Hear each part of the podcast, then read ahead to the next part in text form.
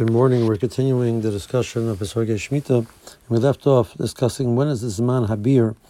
So let's just clarify the Lach Habiur. The Lach Habiur is when the time comes where the produce is no longer available in the field.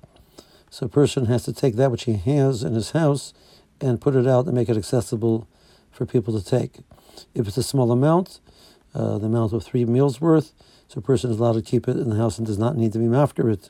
A person has something like jelly which you use a small amount per meal and you have a large amount of jelly, so or a person has a large amount of esrogim, more than enough to make. So that's the definition of three meals worth for jelly would be the amount that you smear in, bread and three meals worth, which is not a large amount. So a person has more than that. The person would have a din of biur.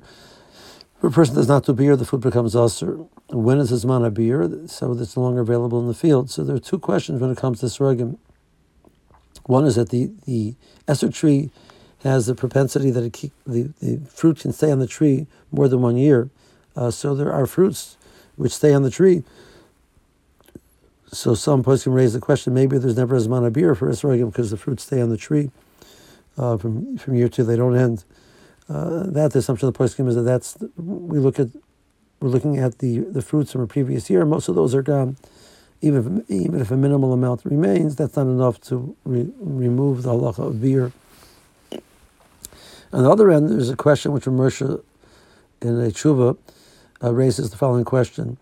Uh, the Gemara says that the rule of how we define something, what a Shemitah year is, uh, items start to grow in one year, they finish growing in the second year, they're picked in the other year. So how do we decide if something is a Shemitah fruit? Is it based on the year that it's picked? Is it based on the year that it started growing? Um, is it based on the year which it reached a certain stage of growth? How do we decide? So the general rule is when it comes to Yerokas, grains, those type of things, uh, it depends on the year that it was picked. So if you have a a vegetable which started growing prior to Shemitah, and it was only picked in the Shemitah year, uh, so it is a Shemitah fruit, a Shemitah produce. You have wheat which was in the field from before the Shemitah year, and it was harvested harvested in the Shemitah year. It's Shemitah produce. Vice versa, if you have wheat which grew in the in the Shemitah year and it's only harvested after the Shemitah year, it's not Shemitah produce. Um, fruits, on the other hand, which grow on the trees, uh, are not the, decided by the year which they're picked. They're decided by when they start to, to grow, when they reach a certain stage of growth.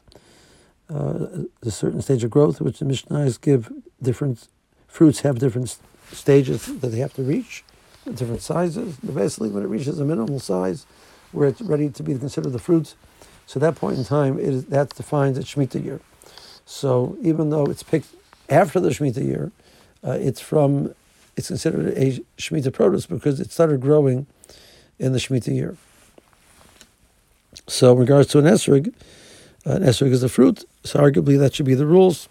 However, the Gemara says that the, based on psukim that we differentiate between the two, not because one is vegetables and one is fruits, is because fruits tend to need a large amount of watering. Uh, the fields need watering, and the more t- t- t- connects us into the concept of its godel al komayim, it needs a large, large amount of watering, or just the regular field itself, the orchard itself can take care of itself.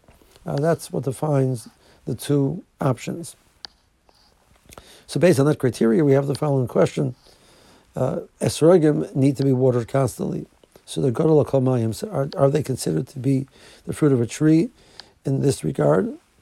That even though they're different than most trees, that they need to be irrigated and watered on a regular basis? Or does that change them into a status being like the Yerokas?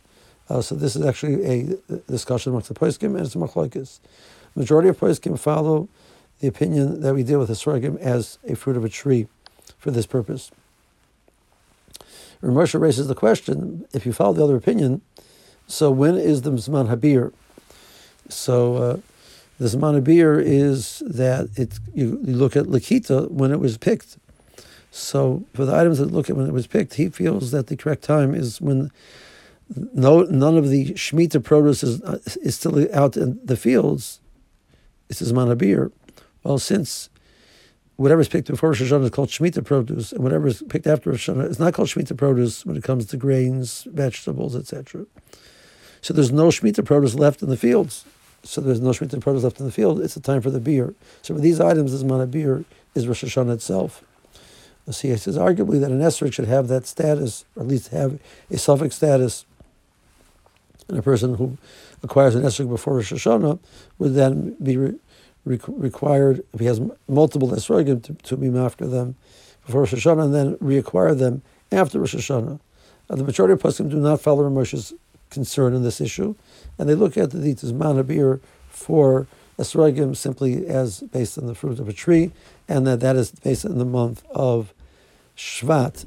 So when it comes to the month of Shvat, the person at that point in time has to either consume the esrog or will be mafkir the esrog at that point in time.